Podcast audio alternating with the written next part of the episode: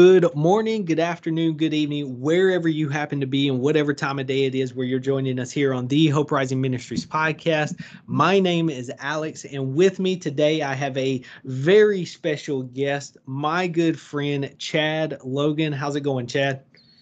Hey, it's going good. So excited to be here, Alex.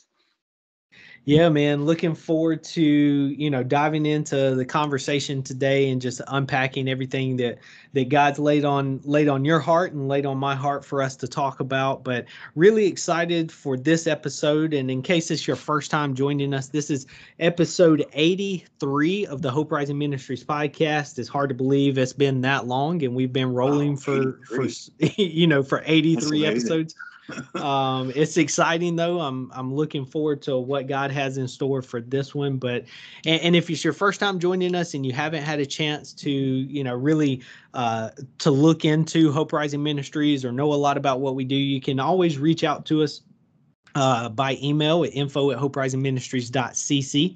Or if you're on Facebook, you can connect with us at Hope Rising Ministries SC. Send us a message, leave us a comment. We'd love to connect with you, get in touch with you, answer any questions that you might have about why we do what we do as a ministry, or if there's a way that we can pray for you or encourage you in some some manner, please let us know. We love to do that for for you as well. And we always love to hear from people who are listening in. So let us know where you're listening from as well. Um, and, you know, how this episode or some other episode maybe has encouraged you or impacted you in some way. We always love the feedback, whether it's uh, positive, negative, or if it's, you know, in order to make ourselves better. We, we love that and we appreciate that. So feel free to reach out any time.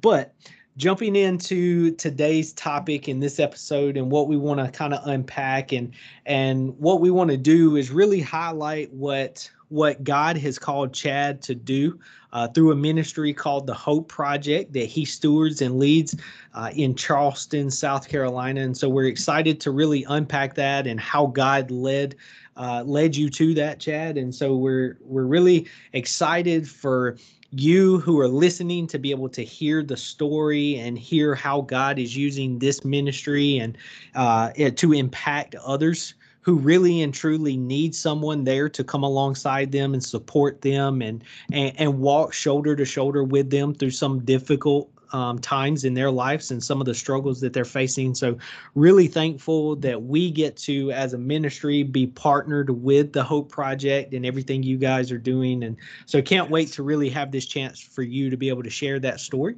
Uh, so, let's just dive right in, Chad. And I, am just going to kind of pass it over to you. I'm going to sit back and enjoy it and listen. Uh, you know, I'll jump in here and there, but you know, kind of give us give yeah. us a little background about yourself. Um, you know, testimony, yeah. things of that nature. Yeah, yeah. Well, thank you again so much for for having me, Alex. Um, man, I just I just want to publicly honor you. Um, you're such a good man. You're one of the real ones, and you've been such a great friend to me and my family, and just super thankful for you. And if you're listening today, um, this guy's the real deal. So you need to be listening to this podcast for, for sure. Um, so just a yeah, man. I mean every word of it. So um, a little bit about me. Um, I uh, really the odds were stacked against me at a young age. When I was born, um, my dad went to prison four months after I was born. We lived on government welfare because you know my mom couldn't support us on our own, and my dad was in prison until I was about four years old. And um, you know, even when you even when you come out of the womb, I think God has designed you to need a father figure or a father in your life. And so in those formative years, I didn't have a father around. Um, so by the time my dad got out of prison, um, I was four, but when you're four, you already should have had that time with that father figure to feel close to them. So I didn't feel close to him, but I knew I wanted a father figure. So um, I was, it was always this like give and take. I was kind of fighting um, for my dad's attention and attention that he was not able to give. Um, he was really kind of emotionally unavailable as a father. And again, it was a generational curse. Um, his father was the same way, and his father was the same way. And so, um, also, my dad uh, had a serious drinking problem. And uh, this is another generational curse that's been passed down from generation to generation. And by mm. the grace of God, that generational curse stops with me. Come on. Um, but uh, so my mom uh, was a devout Christian, still is, and um, she did her best to stick it through with my father, even though he was emotionally unavailable. Um, he was a workaholic and an alcoholic. And uh, so finally, when I was about seven or eight, they decided to, to part ways. And so um, after they got a divorce, I um, remember thinking, like I just got my dad back and now he's gone again. And so um, just totally fighting for his attention. And I remember being let down time after time. You would say he was going to pick me up after work and, you know, it'd be three, four o'clock, five o'clock and didn't have cell phones back then. So finally I said, well, he must be home at this point. I'd call him and he said he forgot to pick me up. And that just made me feel like such a, a little piece of, you know, garbage. And, um, so I really felt like I had a father that didn't want anything to do with me. And then my mom got married to my stepdad, and he was emotionally and physically abusive to me and my sister. And so um, now I feel like I've got another father, father figure that you know it, I'm just a package deal with the woman that he married. And so my mom uh, drugged me as a child. She drugged me to church every Sunday morning, and uh, I say that because I grew up in a in a church um, that was very traditional in a way of um, you know, it was Methodist. So if that tells you anything, I'm nothing against the Methodists. Right, that, that, was, that was me, man. That's that's what I grew up in, Methodist church. Really? Like, yeah, yeah, wow. dude. Like from as far back as I can remember till um I, honestly i mean I, we were always in a methodist church uh, through my time yeah. in high school I, I really got plugged in when i was um started in high school going uh, my friends i had a, a, group of friends that were at a baptist church in yeah. in the same town and so yeah. i would go with them because the church i grew up in as a methodist church was very small didn't have much youth right. uh, within it so i always went on like youth trips and things like that with their church yeah. and so you know really kind of started to expand i guess a little bit you know from there but yeah as far as like growing up in a methodist church and that type of style and culture and yeah you know it's not very exciting let's be honest right. like it's, it's the methodist church yeah. is not known for you know uh being high emotion so i, I totally understand no. and so uh, you know that's that's where i um learned about what church was, or actually what church wasn't. Um, I remember thinking it was a place that we went to for people to show everybody how good they were doing and, um, you know, how much they give and how much they serve and, and all that. And it was all about fronts. And really, I believe that more than ever when my stepfather started uh, physically abusing me and my sister but on Sunday morning, he dressed up in a suit and tie and he went and he was the deacon at our church. And I got to thinking, if this is what church people are like, I don't want anything to do with this, you know. And I don't remember the gospel being really talked about at this church. But um, speaking of Baptists, I remember somehow this Baptist revival made it in the doors of our church for a week at one point. And I remember 12 years old hearing the gospel, um, tears just streaming down my face. I knew at that point that, that Jesus was real and he really did love me. And uh, but when that Baptist revival left, um, so did the Holy Spirit, which mm. at least that's how I feel.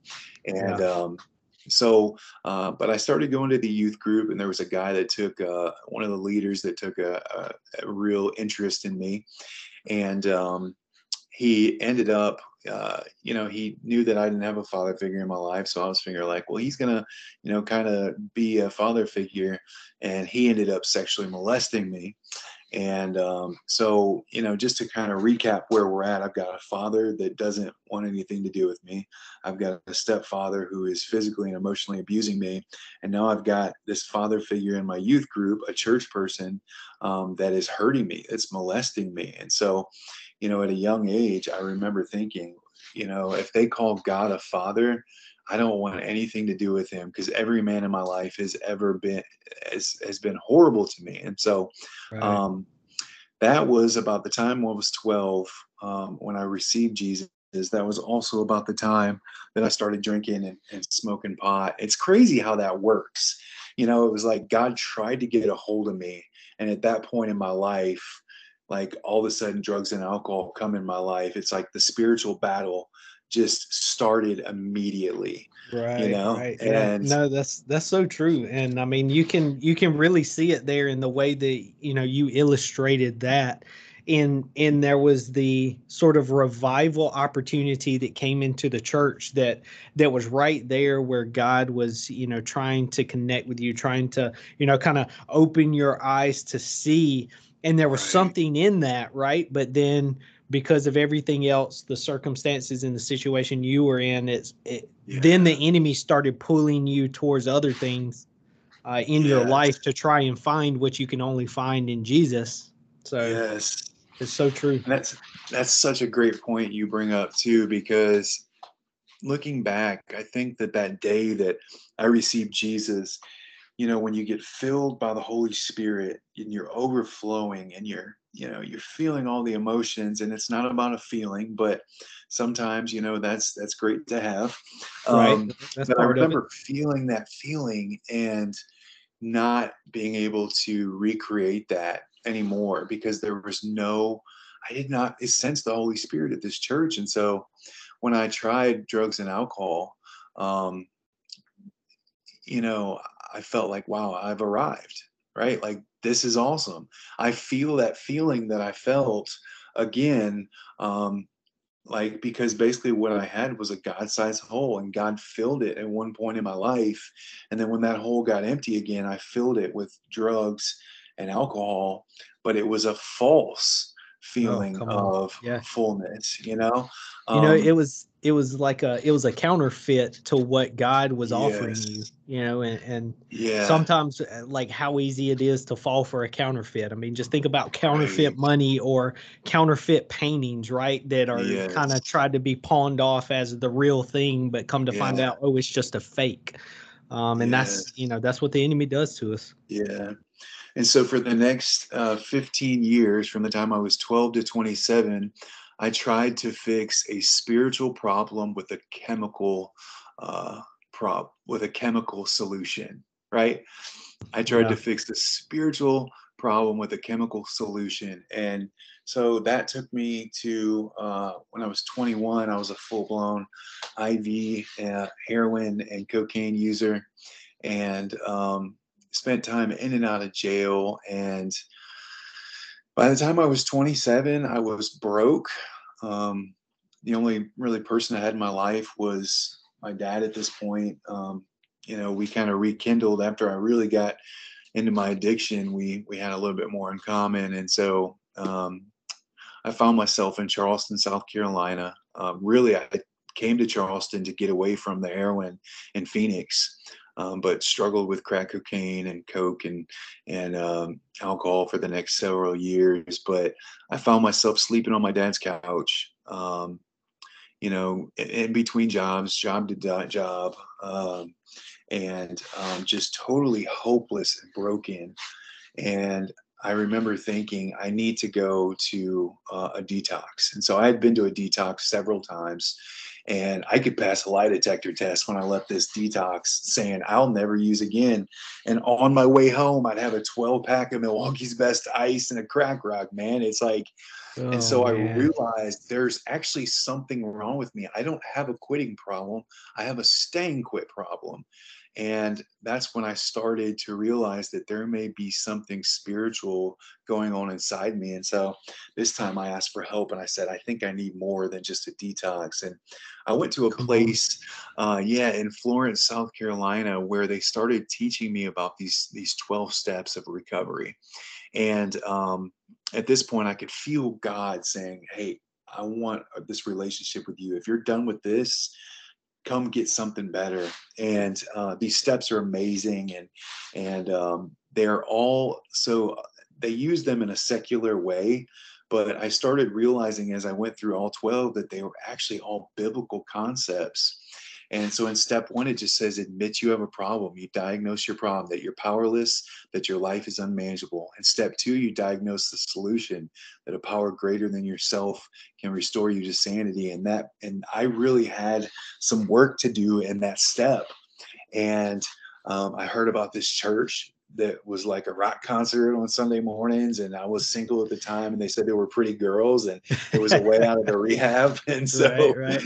so I went to this church, and uh, the speaker that morning, Perry Noble, I'll, I'll be always forever grateful for him, on, um, and uh, he was he had proclaimed the gospel in a way that I had never heard it preached before. Um, not even you know, it was like the closest thing to that Baptist revival I had seen.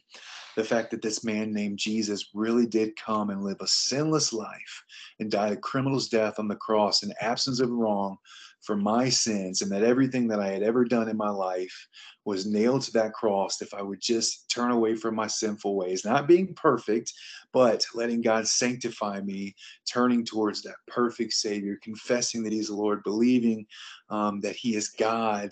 And it just all clicked, you know, it just mm. all clicked. That's yeah. why, you know, it, it really takes a move of God in your heart for you to be able to say, like, I, I don't have all the answers. Lord, help me in my unbelief, but I want to put all my faith, I want to put all my eggs in this basket. And I'm telling you, Alex, the day I did that, everything started to change. It was October of 2011.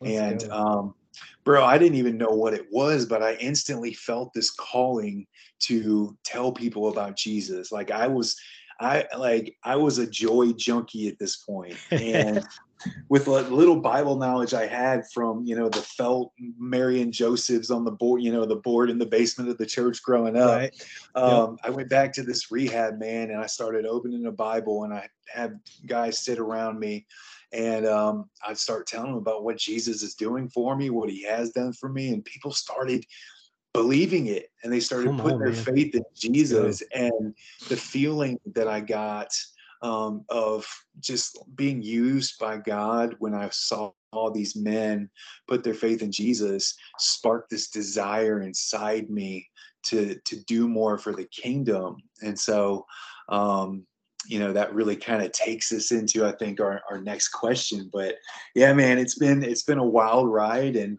um, you know most people that have been through what i've been through don't live long enough to make it through it and so the odds were stacked yeah. against me but god has the final word man you know and he did come on man yeah absolutely and and it is it's so true that you know people who walk through situations like what you've been through you know don't have anyone around them to help them and they don't have the you know opportunities per se to be able to survive and you know make it out of that uh, and, and it's it is a beautiful thing of seeing how god continued to pursue you so that you could come back to him at the right time when it was presented to you at new spring. And you know that's something again you know for us like it's awesome to see how god connected us because right it was through new spring when you know my wife and i started attending that that I found out who Clayton King was, right? Who was right. the teaching pastor at the time. And then it was through, you know, just really feeling this desire to, hey, I want to share the gospel. And like you said, you you had this hunger and this desire to tell people about Jesus. I had that. And so I wasn't really sure how to do it, but I could see Clayton exemplify how you do this. Yes. And so I was like, I want to know more about that. And so then through his coaching network, you and I connected and man, that was a blessing yeah. in itself just to be able to, you know, to meet and then become, you know, friends that continue to do yes, ministry bro. together and support each other. And so yeah, it's it's awesome to see God work through, you know, because some people would automatically disqualify themselves if they've been through what you've been through. And some people would say, you know, well, you're disqualified because there's no way that, you know, you you are fit to do the work that God's calling you to. But that's yeah. the beauty of the gospel. And that's the beauty of the fact that Jesus did not come for the perfect and the healthy, but rather he came for the yes. broken and the ones who Preach. were in need, right? The ones who yeah. needed healing and help. And so now he flips the table and he says, All right, you go you go and tell yes. people what I've done for you. And then we get to sit there and point back to Jesus and say, Hey, let me tell you what he's done in my life. And so that's, that's the beauty of you know his love for us, right? And yes. So like you said, that kind of leads into the next part is right. Like so you shared your testimony and how God, you know, opened your eyes, God welcomed you in.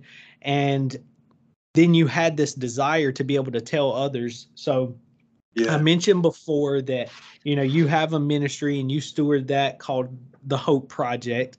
So right. how did the Hope Project start? Or or first kind of explain to everybody, you know, what the Hope Project is, the mission, and then how it came about and how God led you to that. Yeah. Yeah, man. So um, you know, about six months into being saved, I definitely felt like there was no way I could run from the calling I felt that God had put on my life. And um, I just instantly fell in love with the local church, like just the church in general, um, the bride of Christ, you know. And so, two years, about two years from the time I got saved, I ended up being on staff um, at New Spring, and I was there for a couple years. And um, I wouldn't say I wouldn't say it was a failure because um, I, I don't think anything's a failure when you know when you're doing what you know God has called you to do, but it wasn't a good fit. You know, it really wasn't a good fit, and I still had a lot of healing to do, and um, I don't know. It just I I really feel like God is a good father who gives good gifts, and I asked him to be on staff of that church, and he said, "Okay, I don't know if you're gonna this is gonna be for you, but I'm gonna let you do it because I know you love me and that you're gonna, you know, hopefully glorify me. And so I did that, and um, it just I don't know. I really got the difference between working for and walking with God really mm. mixed up. And and two years in, I was spiritually sick again, man, um, because I was working so hard for this mega church, and um, I really wasn't being discipled, if I'm honest and um, you know, and that's my fault. I mean, I should I should have been going out and looking for somebody, but um, I equated doing the work that I was doing at church for my relationship with Jesus. And when you do that, you're getting it twisted and you're going to get sick. And so I ended up having to leave that position. Then stepped on staff at a Methodist church, believe it or not. And um, I was the worship leader there and the youth pastor for a couple years. And that ended up not being a good fit. Um, ended up having some you know differences in belief about the gospel. They really did believe that the blood of jesus covered everyone no matter if they believed or not. And i was just like oh so i ended up having to leave. I'm not going to name drop or anything but right, yeah, like yeah, i'm yeah. not a universalist. Um so but it was like i say those things to say it was like one thing after another where god was like all right if this is what you think you want to do do it. And by the time i left the methodist church um, it was blatantly open, uh, blatantly like aware to me um, that um, as much as I love the local church, that I wasn't called to the local church in a vocational sense.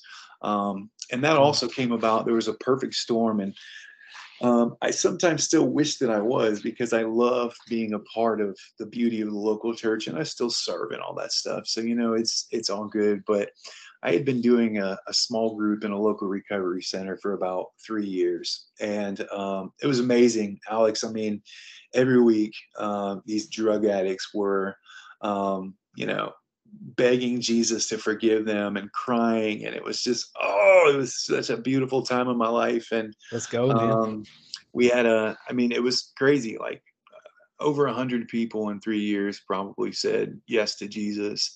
Um, and I was just so proud of the work that the Lord was doing there. And then there was a guy named Tyler that came through, and uh, Tyler got saved. We got baptized, and he got out and a few months later i had heard that tyler had overdosed and died. He was 23 had a beautiful young daughter. And uh, that really broke me you know? It broke me because i asked the lord you know what could i have done better you know where did we as the church as the you know the big c church fail him and so my wife and i um, knew at that point because I was back, I had my business, and you know, I took a step away from ministry for a while. My wife and and I at that point knew that there needed to be something more for people who are drug addicts and alcoholics and their families.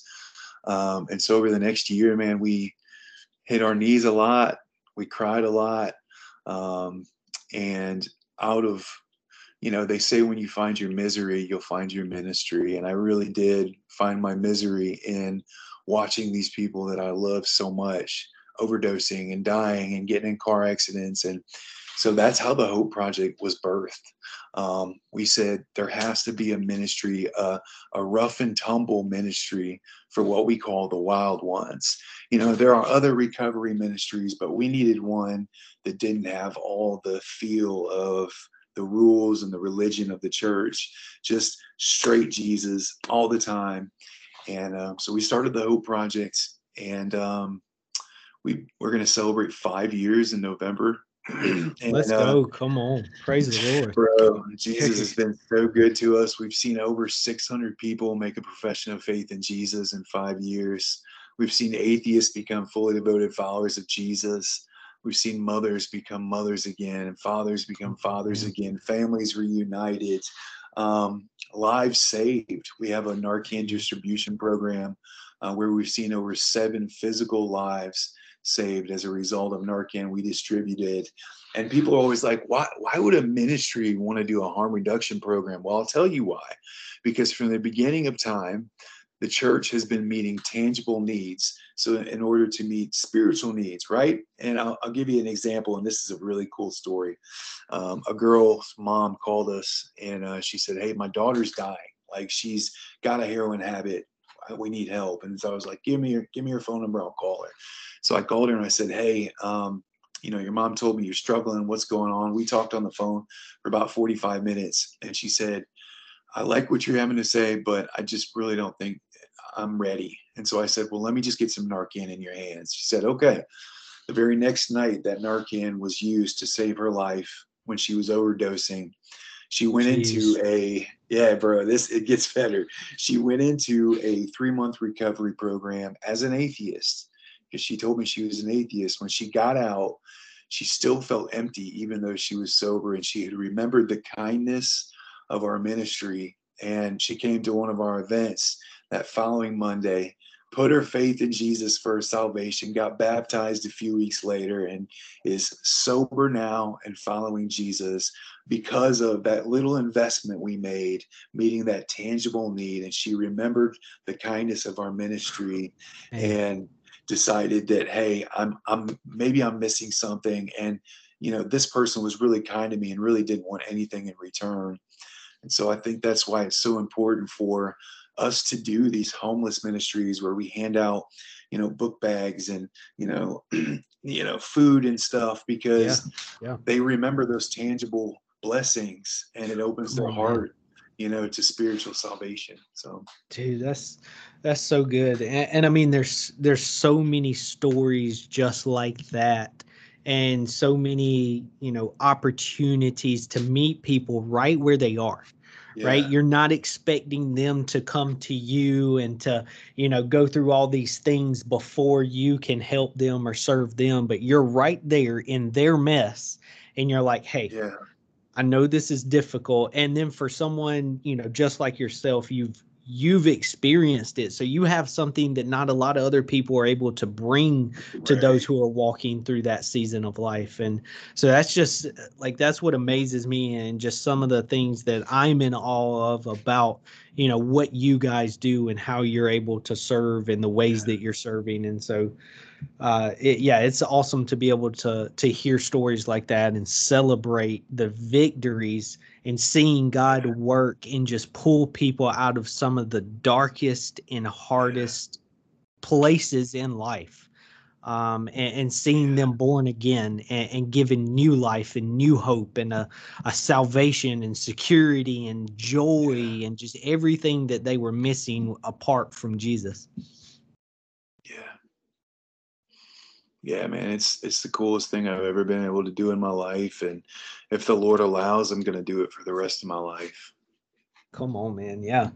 And so, you know, and, and so with that, and that kind of touches, you know, on the the focus of the Hope Project, you know, what you guys are are really focused and and dedicated on doing.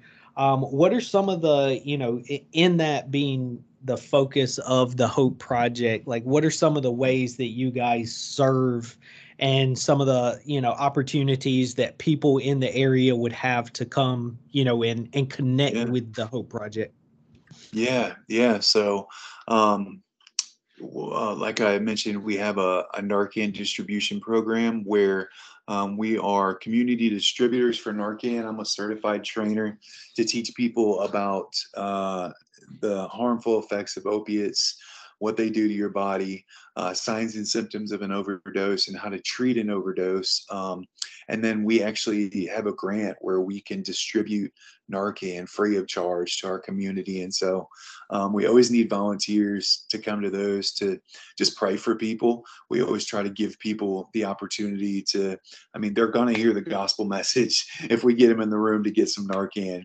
So we do that. And then we've also got our um, every Monday night, um, we have a gathering. So every third Monday we do like a, a service and super excited. Alex is actually coming to preach at our next let's go uh, service. so if you're listening and you need a speaker at one of your events, make sure you hit Alex up. This will be, I think, four or five times we've had him speak at one of our events or something we've done together. So super excited for that, and people are excited for him to come back. But so we do that, and um, we've got uh, you know just basically like a, a, regular worship service where you know we but we do food at the beginning. We know that sometimes the way of their heart is a good meal and so we do food and we do worship we do a message. Um, and but our services are a little bit different than something you'll find on sunday morning because we're talking about a little bit more delicate um, things. We're talking about um, you know the harmful effects of of heroin and you know just some of the crazy stuff you know prostitution. And i mean you know all this stuff that they need to hear about from a biblical uh, you know perception uh, from a biblical standpoint. And so we do that. And then the other three uh, mondays uh, each month we do uh, community support groups um, where we we do teach them about recovery and and how all that works. Um, and then we are also working on a, a homeless ministry where we're going to be serving homeless people in downtown Charleston because I'm just like, man, I see churches doing it so well, but I'm like, if mm-hmm. I can get a bunch of former addicts to go down to, you know, the heroin infested streets of Charleston, man, we could connect with them on a level that would just be amazing. So, but we're mm-hmm. always in need of volunteers. Yeah. And, um, you know we we need resources for and so um, but yeah that's that's kind of what's next but you know we're we call mm-hmm. ourselves a project because that's just what we are we have one mission to share the gospel with uh, the hurting and hopeless people in and out of jail and their families and so that constantly changes you know and um, yeah. So so we try not to pin ourselves down to one thing, except for the Monday night thing, because we want stability for the people in our community. But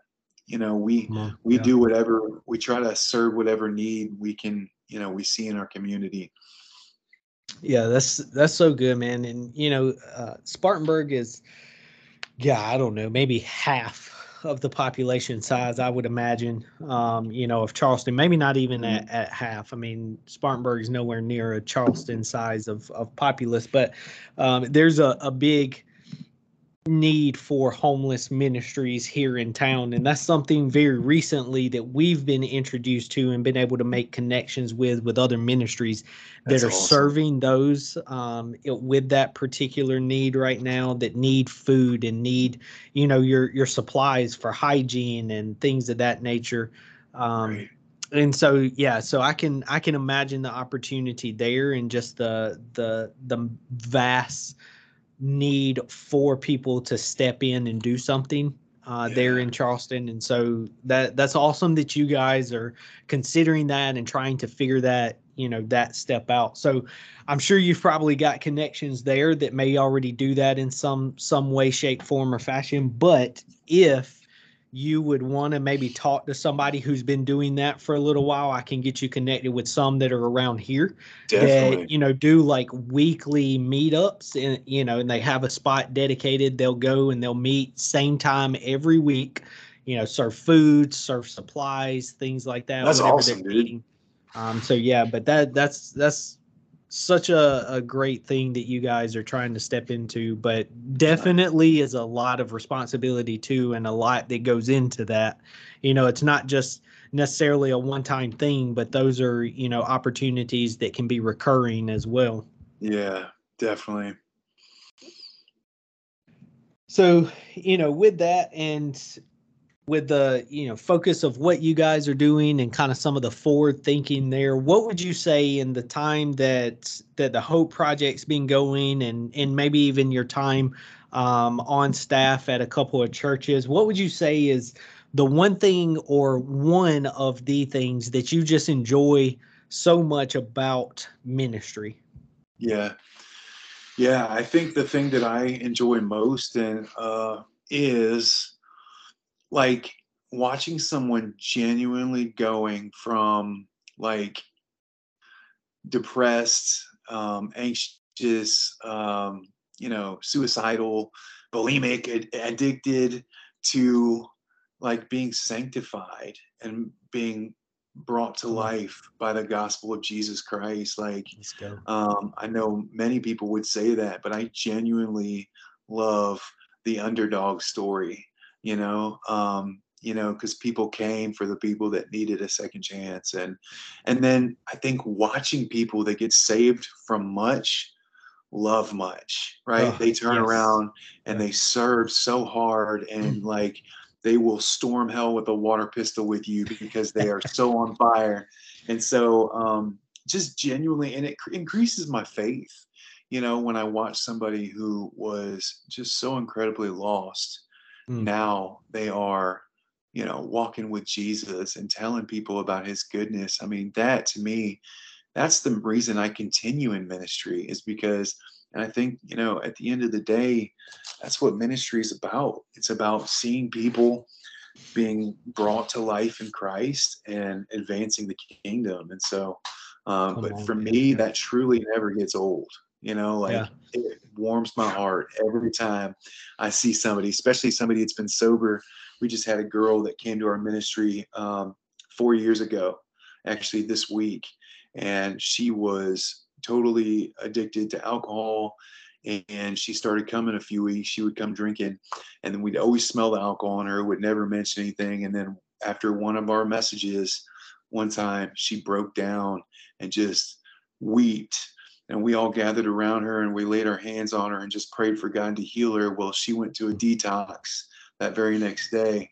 And she's been a part of our ministry for the last four years, and she has celebrated four years of sobriety after Let's spending go, man. 15, 20 years as an alcoholic. Like that to me, right there, just that one story keeps me going, you know, yeah. and knowing that there are more of those people that are coming in the door every week. Come on, man. Yeah. No, that's so so good. So on the flip side of that, what would you say is one of the most difficult aspects and parts of ministry? Yeah.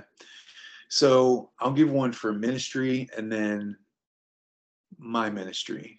Because yeah. Not that I'm any better, I'm just different. yeah, different. No, so, um, so I think one of the hardest parts of ministry is, um, you know, when people when people are sick, they need a doctor. Like when people are spiritually sick, they go find a church. And so I think, like, I love people. Don't get me wrong, but um, you know, like especially when you work for a church and you know there's somebody that comes in that's just like emotionally unwell or you know has some mental faculties that aren't there. I think having to deal with someone that's continually trying to tear you down and belittle you and disrespect you and you know what i'm talking about when you get somebody that comes in the ministry like that and it's like yeah. all right god I, I i know i need to love them but i also know that i'm not a doormat how do i handle this and so managing that tension of like how much do i let people walk on me and belittle me and hurt me when i know hurt people hurt people but also i'm not a doormat so yeah. that that's one thing that's been hard for me in ministry over the years. And you know, it's not every day, but I think another thing is um, people who try to you know kind of tear you down and in, in another way. Like it's i feel like it's always somebody that's not really doing anything that wants to tear down somebody that's doing something you know what i mean? Yeah. Like um and there's like this jealousy aspect and it's like dude i've made more enemies, and I've never had enemies in my life in the last five years that I've been in ministry than I've ever had in my entire life. And it's like, all I'm doing is trying to tell people about the goodness of Jesus, oh, you know, yeah. and and like people will tear you down when they see, you know, your numbers going up at, at your yeah. gatherings and you know, people getting saved and people getting changed. And you'll always have a person come you know, um, that sees how great things are and how good God is moving. And then they go and they tell everybody else about how you're a horrible person. It's like, uh, I think dealing with that, like, I love working with people and I think it's a dance, you know, you got to, it's kind of a give and take with people like that. But, yeah. you know, it's really hard. I think some of the biggest spiritual battles we face in ministry are Christians or non Christians, and Christians can be used by the devil or non Christians oh, yeah. um, that are being used to like tear you down. Mm. Um, and so, yeah, and I think you know a lot of that comes from, especially whether whether it's a, a Christian or a non-Christian that's doing the attacking. In a lot of those cases, I think it's you know birthed from a place of jealousy and you know a place of uh, where you know they're sort of like coveting what they see God doing in your life yeah. and how he's working through the ministry and the work that that he's called right. you to and you know they're they're either jealous or maybe it's not so much jealousy maybe it's a thing where they they look kind of introspectively and they're like how come I'm not doing that? And so instead of, you know, like trying to work right. that out themselves, they then lash out at you or at someone else trying to pull right. them down to make themselves try to feel better. Yeah. But yeah, it's and so you and I you and I both know that to be true because if you've been in ministry for any amount of time, you've experienced those feelings like I, I know I have. I, maybe I can't speak for you, but I have experienced the jealousy for oh, you know dude. guys that are yeah. farther along than me, and yeah, you know the coveting, and but you know God taught me a few years back, you know, because one of my best friends, I, I used to have to confess that to him. I was like, I'm jealous of you, like I want to hate you. No, I, I didn't want to hate him, but you know, um, but God yeah. just started God started pounding in my heart a win anywhere is a win everywhere. Dude, come on, man. You know, yeah. and if we are kingdom advancement people, um, I'm going to be proud to call you friend and cheer you on from the sidelines because God designed me to do one thing and you to do another, and we're both parts of the body, right? I I can't be a head and a foot, you know. I got to be something, you know. Yep. So yeah, and that's yeah, man. I mean, the the jealousy thing is 100% legit and will come up out of nowhere.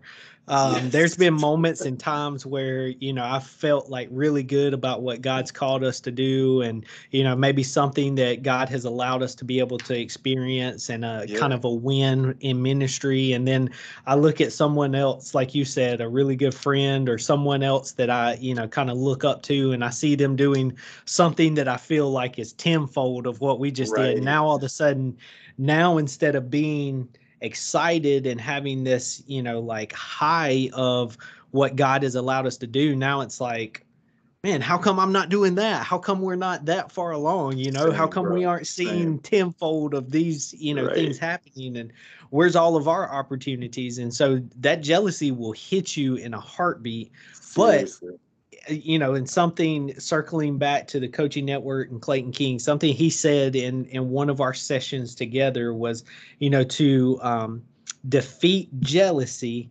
with celebrating others and celebrating their wins and their victories and that. things and, and that's something that's always stuck with me and so like when i when i feel this sort of sense of man i wish that was me or man i wish i was doing that i try to intentionally and either vocally or you know whether that's through social media or a text or a call like try yes. to celebrate what god is doing through them and then mm-hmm. it it really and truly does sort of it's like a wave things. that just knocks out the the jealous emotion yes. that I've had, and now I'm filled with with contentment, right. and, and, you know I'm. I'm happy and I'm excited for what right. God's doing in them. Yeah, because now you're partnered with them and the great work they're doing. You're not an adversary. Yeah, you've partnered with them, and you said against right. Right. Oh man, if you're listening right now and you're in ministry, I hope that blesses you because I wish I would have heard that about 10 years ago. yeah. Yeah, for sure. I mean, that's something that everybody I think even if you look at some of the the biggest ministries, right, that do what we do or the biggest churches in the country around the world, right? even I think pastors in some of those larger top level ministries and organizations, like they even get a sense and have a sense of jealousy at times when they see other people, oh, you yeah. know, doing things.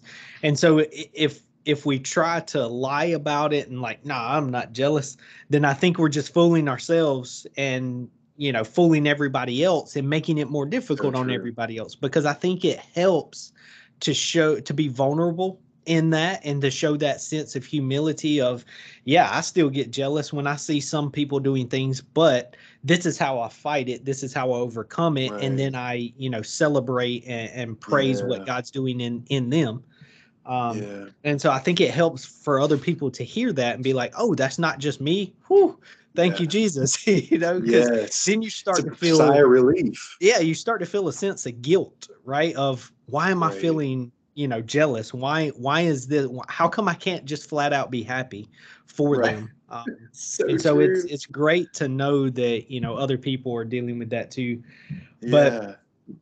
Uh you know in, in sort of kind of wrapping up here and and coming to a close.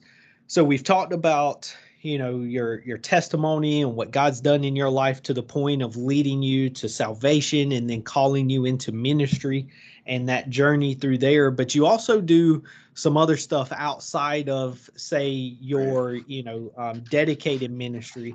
So share a little bit about that and what it's like being bivocational right yeah. where you're not just fully you know 100% full-time in only ministry but you also have right. another full-time job that you you know give yeah. and and serve in yeah, so I think the tension there is staying fo- focused and staying staying motivated on both the ministry and you know I, got, I run a small business, so it's they're two very full time jobs, um, and you know the the solace and the motivation and the focus that I have found has literally just come from um, putting Jesus first in everything. Like when I wake up in the morning, bro, like I, whether I want to or not, like I know I need that time with God. Like I need to get my day in order. I'm going to spend some time in the Word. I'm going to soak up His Word, and you know, it's I say put God first, but like don't just say you put God first. Like put God first. You know, make him the first part of your day and the last part of your day. Go, Especially yeah. if you're if you're having trouble staying focused and motivated. Like, you know, Paul was a tent maker and he wrote most of the New Testament. So if he can be if he can do that, I think I can stay bivocational with with my little ministry and and uh and my small business. So um mm-hmm yeah I, I, would that would be my guidance for anybody listening that is having trouble. If you're like not staying focused and not staying motivated just pack your hmm. day with worship music. Pack your day like start your day off with jesus. Spend yeah. some time with him. Doesn't have to be an hour but spend 15 20 minutes, 30 minutes, and then at night before you go to bed and spend your day just soaking in him, you know, in everything you do. And because I'll tell you what, you know, you and I both know, Alex, that it does get really hard at some point um, you know to, to try to yeah. run both and you know as far as the ministry goes um, i learned a long time ago um, that i can't do everything that I have to trust other mm. people to do other things because yes. uh, for me it was like this is my baby you know I, I want to make sure you know everything's done right but I yep. found some really great leadership that I can trust to do things. I don't necessarily have to be there every Monday night now for our, our small group because I've got a leader that does that. I try to be, but sometimes I work over, so it's not dependent on me. You know, I'm mm. I, I'm there on the third Monday and I make sure that happens. But you know, I miss a Monday every now and again, and that's okay because you know the, the, the ministry doesn't rise and fall on me on, and man. so taking yeah. some of that focus off of um, you know what I can do and putting more focus on what God can do through a bunch of us. So that's what I dude. That's say. that that's so good, and you know such a such a, a great takeaway for, like you said, starting and ending your day with Jesus, and and just being yeah. able to dedicate that time. And, and I mean, I would even say if it if it's five minutes, if it's ten minutes, whatever that is, to be able to maybe open up your Bible, read five verses, and say a prayer. But yeah. being able to start your day off that way, and then throughout your day, just think about you know God and think about maybe what you read that morning and or you know just say thank you God for certain things that have happened yeah, today or in your life. and you know it's kind of just this constant meditating and constant communication. Um, yes. I think that's that's super super key to be able to stay motivated in those areas of ministry and also a a more secular job or vocation that you may have because that's also right. another opportunity for serving that's another opportunity to be able to minister to people through a totally different channel right. and avenue than what people would expect walking into a ministry and so exactly. it's it's beautiful to be able to do that and you know it's something a lot of people wrestle with and so i think it's great to be able to hear firsthand from people who have you know dealt with that and who are walking through that and maybe even struggled with it themselves about you know some people have a guilt or a shame. They feel this weight of do i do you know ministry and work another job? Is that does that mean i'm not depending on god? Uh, you know and they they wrestle back and forth with this. And so it's just great to be able for it's people true. to hear that.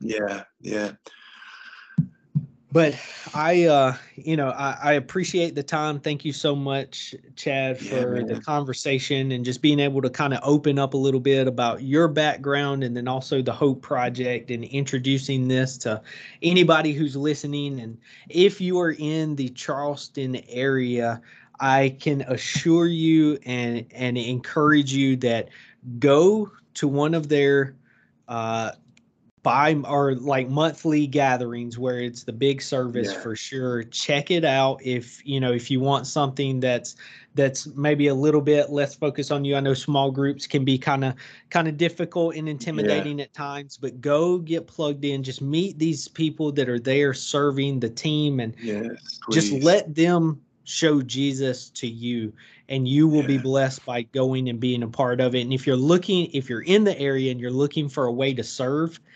this is a ministry to get plugged into because there's such a great need and such a wonderful opportunity to be Jesus to others through the Hope Project. So Amen. if you're listening and you're in the area, do yourself a favor and go check it out. Awesome. Thank well, you so much for having me, man.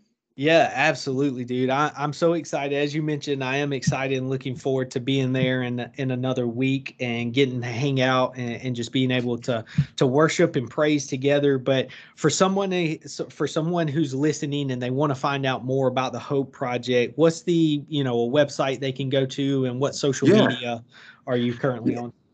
Yeah, so they can go to our website. It's www.thehopeproject.cc, or they can find us on Instagram or Facebook at um, thehopeproject.cc. And if they would like to connect with me, I am at chadlogan.cc on Instagram. So let's go. But, or you can connect me on Facebook, just Chad Logan. Yeah. Awesome. Well, thanks again, Chad. Really appreciate it. Enjoyed the conversation. Always Same, love you, man. And love really too, thankful man. for everything that God's doing in your life and through the Hope Project. Uh, for everybody who's listened, thank you so much for hanging out and spending the time with us. We hope and pray that this has been a blessing and maybe an encouragement to you and gives you an opportunity to to get invested if that's something you feel God's calling you to. So I, I certainly think that would be awesome and a great idea for you. But hope you have a great week and we will catch you again next time. God bless.